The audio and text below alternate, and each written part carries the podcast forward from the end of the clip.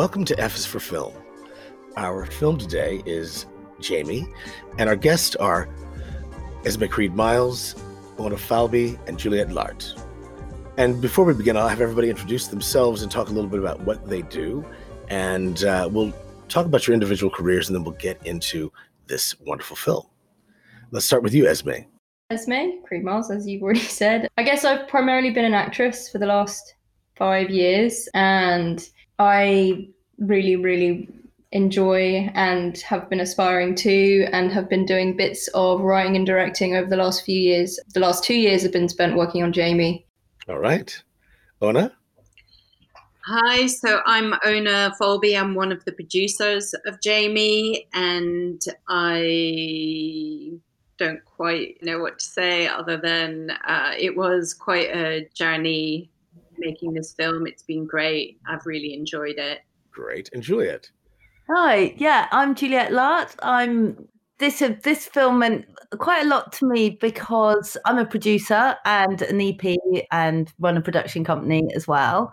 And we, I called Pretty Bird, which is who we produce, co-produce this. And this film meant a lot to me. I've actually known Esme her whole life.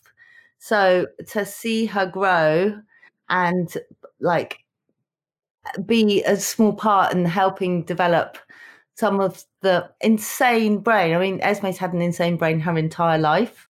You know, she's been one of the most enigmatic and dynamic creative forces, you know, since since I can't remember, always. And so watching her develop and start to write and bring this out of her and fully encouraging this mode of communication and this mode of expression has been really vital. I think it's a, it's vital on so many different levels. It's really important for us to be able to start watching films that uh, cover areas that we haven't previously seen before. You know, it's been so heavily led by the male interpretation of what women feel and how women are perceived and you know who they are. And it's rare to find you know 360 the construct of a of a of a woman on film is so rarely do you get to see it developed or see sides of it which p- people which is quite common when you see roles given to men to be honest or roles given to them the few roles that are given to them people who identify as them. no it's very true. So this was a great experience to see this, and I'm so proud, so proud. And I'm developing something else with Esme as well. You know, it's a book I gave her for her 18th birthday. So we have a feature film as well that we want to develop. So that we're in the process of trying to get done to get to the next rung. So I'm really excited for see what the future holds. I think only good only good things. Yeah. Well, Esme, you know, speaking of what Juliette was saying, you know, to have your first film be something you wrote, directed, and star in is quite it's quite a feat. You were so you were in very very good hands. But what was that experience like to do so much in one piece? Well, I really, I mean, I really couldn't have done it without Juliette. I mean, I wouldn't have done it without Juliette. But do you know what's been frustrating? I think in the process, and I I know that perhaps Juliette and no one like me saying this, but is this whole this whole idea that what I did with Jamie was brave or courageous because it truly was just, I think, any, if not all artists use their own personal experience to create work. And I've had a very privileged life, and that is kind of the sum. I mean, if not for perhaps some difficult parents, that is kind of the sum of my trouble. So, comparatively, it really isn't it's not the end of the world. I think what I wanted to use that experiences for was was how it was emblematic of more of a kind of systematic sexism that seems to permeate the psyche of women as opposed to like this is my trauma. So when people call it brave, I think it's a really slippery slope because any adjectives like that being associated with eating disorders or suicide, even if it's about someone opening up about them, it kind of can sometimes extend to the disorders themselves being perceived as brave. And I know that when I was in the thick of my depression and eating disorder, I really idolized suicide and uh, eating disorders. I, I did think they were brave in a kind of fucked up way. So I just want to put that out there. It wasn't brave. it was me going, I'm really sad and I want people to know that I'm sad and understand that I'm sad. And I'm going to do that with art because that's all I know how to do. But I think that, but I do, I do think that, I do think, I mean, I'm going to contradict you because I think there is bravery in the rawness and the openness and willingness to talk, to explore these things. Not everybody is able or has the opportunity to, to give voice to things like this. So I do think this is an important thing that you've done. And you can, you may not call it brave, but I do. And I, and I, I commend you for it. And I, and I think that there's so many young women and even young men who go through these, these feelings and they don't have a chance to to speak to this. You know, I also liked something else about the film that was interesting for me was that there were really no men to speak of, and everything here was was generational. There was a girl, her mother, and her grandmother, and that story was contained between these generations, and I loved that about it. Can you talk to me about the choice to to make the story focus that way? So no one's ever said that, and I never even I never even noticed that that you just said that. Ah, that was not an intentional thing. So for you to say that is super interesting, and I can now say that that was intentional, but it wasn't. I mean, it was based on on my reality. My mother is. I mean, I won't. I won't over personalize what I say in in public, but like it, it hasn't been an easy relationship, and still isn't. And I think part of that is because of the relationship that she had with her mother. I think that trauma is is kind of generational and can seep into into the relationships you have with your children. And so when my mom lost her mom, I think it set about this whole different dynamic between us that had existed for a long time, but then sort of was really aggravated by her loss. And so that was what I was trying to trying to explore with that. And I think my grandmother died of lung cancer and I remember I didn't I didn't actually, I remember I went up to see her maybe about six months before she passed away, not knowing that she was terminally ill. And I didn't go and visit her when she was in hospital. And that's something that I still regret. And I didn't actually go and say goodbye. And I didn't confront, I think at the time I was so depressed, I couldn't confront someone, the, the mortality of someone that I loved. But then again, it's really necessary in order to not take the moment for granted which is kind of the whole point of the film.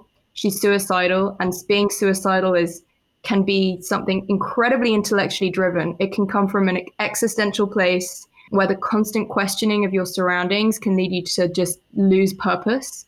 And actually, when you're in your head all the time, that removes you from any kind of visceral experience of your of your world and the people that you love.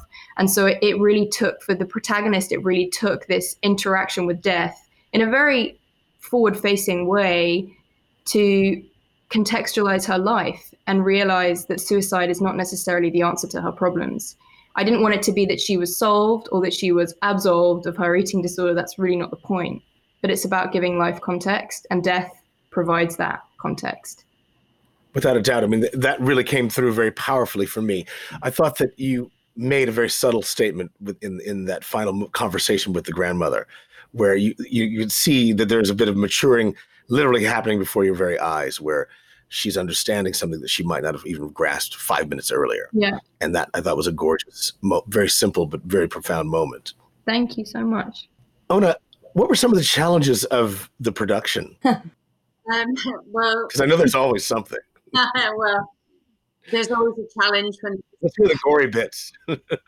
finding a train that would let us film on them, especially with the nature of the story, which train companies do not want to be associated with people. Understandably so. the train. So that was kind of the first focus of challenge, as well as you know raising the money. I think Esme was very clear what she wanted and how she wanted to do things and considering how young she was, is she was 19, I think, when she was making this film, seemed just incredibly together and really good with the crew and everyone. So, I mean, also very comfortable on set because I guess even as an actress, a professional actress, she's been on set a lot and knew so many things about the look and how she wanted things.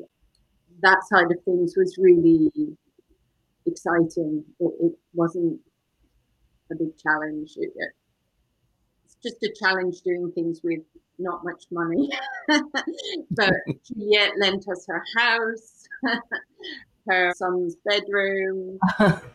yeah, it was completely filmed, and my yeah, everything was here. And then actually, it was um through um we were very lucky with the with the body as well. We had John Nolan, who's an insanely brilliant effects guy. He he created you know all the all the all the where the wild things are and you know the Spike Jonze film. He created all of those things, and he was so I'd put in a call to him, and then it actually turned out that Esme had actually known him like through had met him through her father, and he was. He, yeah, you had. Don't you yeah, no, I remember like, going to his studio and, and trying to sweet talk him into giving us a dead body, but I don't remember yeah, and he was knows your dad, and it was like, but ah, and because I had said Esme, the only way we're going to get any kind of deal out of this guy is if you go around there and you talk to him and like go to his studio. And then it turned out, I mean, he's totally cool. He's completely sound. He's like one of them crazy. So it was a, you know, once, you know, that could have been a huge, insurmountable kind of, you know, thing that would have been very hard for us to have paid for properly, you know, like paid for in full. So that kind of once we had the body, we kind of knew that we could probably. It was almost like now we have to find the train. And Ona did an amazing. I mean, I don't know how many places yeah. we tried that said no, and she really yeah. like, was incredibly tenacious. And also, you have to do things by the book when you've got like soft funding from the BBC. Well, funding from the BBC, you can't just like go on like if we were just doing it on the fly, we could have just like stolen it or something. But right. when you're doing something that is you've got we also had the sap fund. You have to make it official. So uh, because i remember going to her oh my god why are you even asking them? And she was like but we can't not. You have to get permission. Write them a letter you know? And it was like yeah it's, it's, hard it's, it's it's hard to go through you know official channels with with a renegade spirit doesn't yeah, always work you just can't do that and then you know well there've been really bad accidents filming on train lines as well in pretty recent times they had a clapper loader die not not long before we were shooting and that yeah so i think you know, you have to be so careful. Yeah. I don't think you guys told me that because I think that would have freaked me out because I don't remember that. yeah, absolutely. I love the fact that all the secrets are coming out now. Yeah. You know, but that body was so effective. That body was so effective and shocking that anything less than that would have kind of ruined the film in a way. You had to have that level of production value for that to work. Yeah. So bravo to you all. It twitches. It's like like oh, insane. It freaked it, me out. Yeah. I don't think it's actually scientifically correct. I think that when a body is hit by a train, it actually becomes a thousand pieces. I don't know. I imagine it might. yeah, it does. It uh, well, it depends. I did have to look at a lot of horrible pictures, but why? But uh, well, just for research, I did. I didn't show them to anyone. I didn't put them on my fucking mood board. but I think for dramatic effect, I didn't really want to just have bits of arm everywhere. You know, wasn't yeah. really the vibe. No. I think you made a wise choice. Yeah. Because we would, we would have been so distracted by all of that that would have lost the thread here. Yeah. So back to the film, the second scene in the bathroom. How did you mm. prepare to manage to do all of that? And was that over multiple takes or was that one take? I think we did about three takes. Three takes. We did three takes of that scene. I had a lot of practice, so I just, I just, you know, it was an all-female crew and it was a closed set, and I just had, I think, just Juliette was in the. Were you in the room, Juliette? Yeah, I didn't. I, I didn't want it to go very. I didn't want it to. I kind of didn't want it to go that far, to be honest. And it was really, it was actually upsetting to be there and to see it, to see that performance because it was so close to it was you know esme correct me if i'm wrong but you were in remission at the time of the filming and i just didn't want this to be the spark you know? And i you know i'm really i'm also you know wary because like i want to make sure that we're doing the right thing by you and for you. And I didn't want it to be where this was boy you know it's a very fine line of like even though Esme's the director you know she's it's still like is this taking something too far? You know I'm really really you know I have a kind of like a duty of care because she's you know her mom's one of my closest friends as well you know? So I feel that I didn't want Esme to be becoming even more vulnerable than you know than the role was requesting her to be.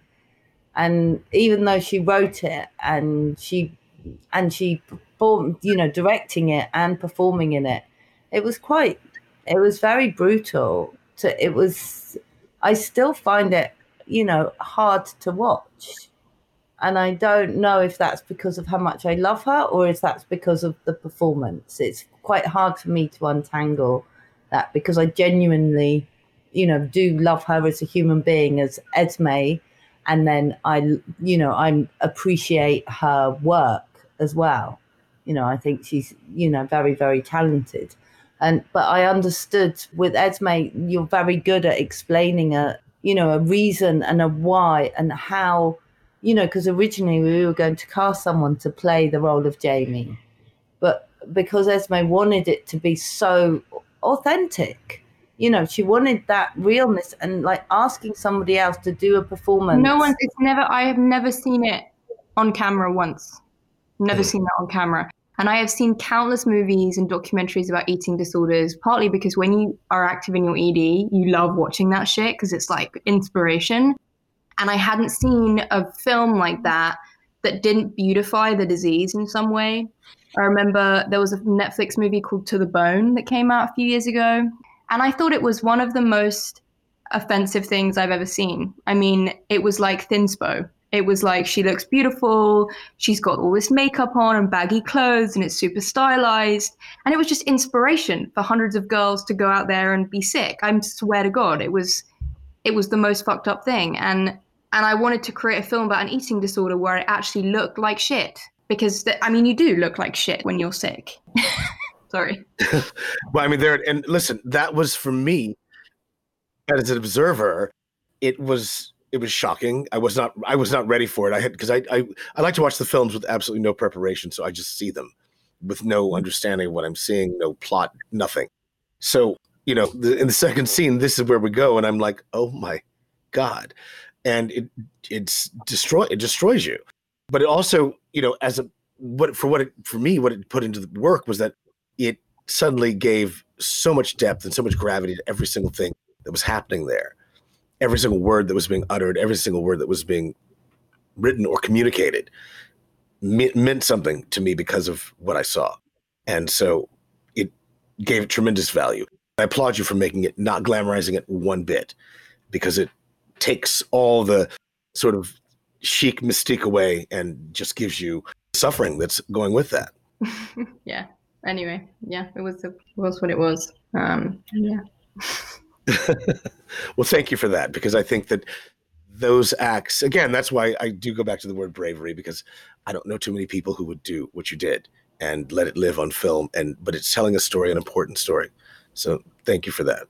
I think part of the reason that I I feel so com- I'm not so comfortable, but I've become to feel so comfortable with it out there is that just from when it came out, I cannot tell you how many of my girlfriends messaged me like, oh my God, I've been bulimic for years. I've never told anyone. I cannot tell you how many of my friends. And another one of my friends who's really suffered with eating disorders, her dad watched it and he was like, I never understood this until now. I'm so sorry that you've been going through this because he didn't see what was behind doors. That makes me feel, I know that so so many fucking girls and women have issues with food. It's, it's just every like it's just the like, you know. And so I know that when it's out there, I'm not some freak. You know, probably 80% of the women watching that film are going, "Yep, I get that feeling. I know that feeling. Looking in the mirror, feeling like that." So that's why I don't feel uncomfortable anymore. No, you shouldn't. You shouldn't. I think it's absolutely it absolutely serves the right purpose in this film and and, and our and in the culture now. So I'm I'm I'm happy that it exists personally. You know, at the end of the day, I mean, what are you hoping that people will take away from the film? I was I was talking about this in an interview the other day. Someone asked me if they thought it was cathartic, and I've been reading another book that Juliette bought me actually, which is a Maggie Nelson book. In it, she talks about catharsis and kind of how this whole idea of catharsis is kind of overrated. and there's a really interesting thing she says, and I think she quotes Susan Sontag saying, God, I can't remember the exact quote, but it's something like, seeing it's about how when you see an image, it may evoke a feeling in you, but responding emotionally to an image is not the same and very rarely equals action. And I think that that's a line in art that is never respected enough and is often exploited. So I'm not naive enough to think that this will have any kind of like social impact about the male gaze whatever the fuck. Because I think at the end of the day, I'm very cynical. People watch it, they go, oh, that's really sad, and then they go and get on with their lives. But I do know that a lot of my girlfriends messaged me about it, and it made them feel a little bit better about their day because they didn't feel alone. They didn't feel they like they were the only fucked up people. And I think that's really I mean, I respond to things like that out there. So I just hope that it can reach enough girls that maybe it makes them feel like that for a few hours before they go back and back to their bullshit. well, I would say if you accomplish that, you've already accomplished a great deal. But I have higher hopes for the film than than that. I think that many people are going to respond very well to this and the message that you have here and the rehuman rehumanization of these women who are who are so misunderstood in a way. Yeah, yeah. And I also want to shout out to Louise who played the mom because she was so great. Oh, she was great. She was just such a she was so brilliant on set, and I really loved her as that mum character. It was amazing. She was lovely, and she covered a lot of great territory in a short sequence. Yeah, she did. I remember in the edit just laughing my arse off at some of her takes because they were so cutting. She just nailed it. She really nailed it. You know, I mean, it reminded me of my teenage years with my dad, and, and there's so much going on. Of course, you love each other, but there's simmering rage and irritation, yeah. and why aren't you doing yeah. this? And oh, fuck you, why, yeah. why are you even talking to me? So much was going on in that sequence. It was, it was brilliant. She really did do a great job. But I mean, that's like the challenge of short film is like, mm. how the do you create a story in 12 minutes and be able to give enough backstory to each of the characters that you actually care about them. And actually, I remember having a conversation uh, with, I can't remember who it was, but I was like, I should put a kid in my short film because, and that's why I feel like so many short films have kids in them because when you see a kid on screen, it's like instant empathy, instant connection. You know, like you immediately care about kids. Right. So next time I make a short, if I make a short, I hope, you know, I hope I'm making features. but I'm going to put a kid in it. I, am going to predict a full length feature for you next. Now, I was just going to say nowadays it's even harder, I think, with shorts than it used to be because it's a challenge in 10 to 12 minutes to get something that's really worth saying and showing through in that kind of way. But at the same time, you know, if you don't hook people within the first minute, the programmers probably aren't going to get through to the third minute of your film. So it's, I think it's really, really tough now making sure and making sure they get into festivals, making sure they get, you know, to be seen. You're right. I mean, it's easier to make films now. Thus, the the creative bar is higher, and the, and the, and you've got this sort of, as you're saying, this crazy set of parameters that need a you know a full arc that's satisfying on whatever the premise is, whether it's dramatic or comedic in a short time. And the economy of communicating something with every beat, it's not a small thing. It's really, it's actually super challenging, far far more than I think people realize. I think short films, in a way, are harder than features. I agree. To make a really good short, and like I remember the best short I've ever seen is Lynne Ramsay's. I don't know if any of you guys have seen it about the two kids who his this dad you don't realize what's going on and it actually took me a minute after watching the film to realize what it was about but a dad is basically taking his two daughters from his two different families to hang out on christmas and neither of the two daughters know that they're sisters and one gets really jealous of the other one because she sees her being very fatherly uh, like daughterly towards the father and it's so great the way that she plays with these kids interacting with each other and it tells so much about family and a dyn- in just like 10 minutes and it's beautiful I recommend it if any of you have seen it. I think it's on YouTube. Go take a look. Well, you know, I, I, know you don't have much time, so I'm going to say, and we can, if there's if there's anything, any parting words you'd like to impart, let let me know. Please say them now. Me and Juliette have a fantastic film that we're writing. Please give us some money. that's a perfect note. That's a perfect note to end on. Is everybody listening? Send them money. We've got a GoFundMe page, PayPal, oh. anything will do. Excellent. I'm kidding. Amazing. I'll put my card details in the description box. Send us some cash. Yeah. It has been an absolute pleasure. I've enjoyed this conversation very much and appreciate you all staying up so late to have this have this time with me. Thank you. Yeah. Thank you so much. Thank you so much. Thanks, guys.